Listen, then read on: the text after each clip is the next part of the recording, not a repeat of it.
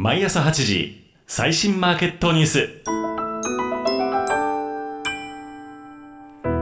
おはようございます。毎朝8時最新マーケットニュース DJ のびーがお伝えします。11月16日木曜日です。昨日の流れアメリカの卸売物価指数が市場予想に反してマイナスとなったことから株式市場では利上げ打ち止めへの期待感が高まる流れ。ダウ平均は4日連続の上昇となりました。順を追って見ていきましょう。東京株式市場。アメリカの消費者物価指数が市場予想を下回ったことを背景にアメリカの長期金利が大幅低下。株式の相対的な割高感が薄れました。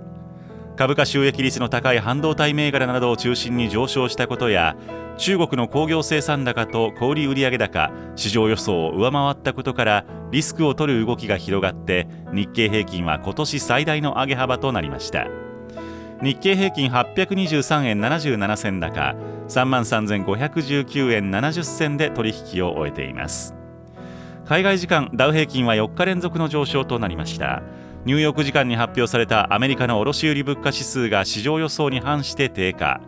インフレの鈍化が示されたことから FRB の利上げ局面が終了したとの見方が一段と強まりました。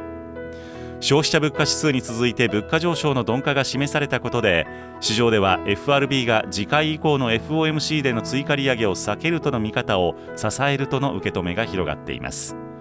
一方でダウ平均は3営業日で900ドルを超える上昇となっていて短期的な過熱感から利益確定の売りも出やすい相場。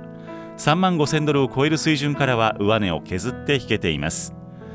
ダウ平均163ドル51セント高3万4991ドル21セントで取引を終えています。為替市場ドルの買い戻しが強まっています。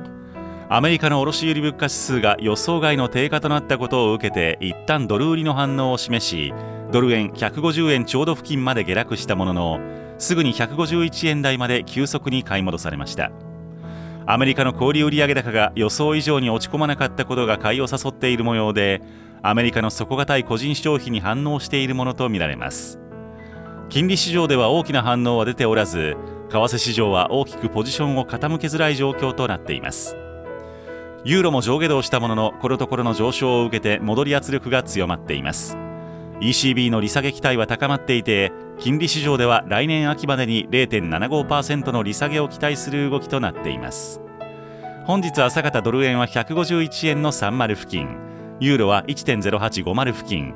日経平均先物3万3390円付近での推移となっています。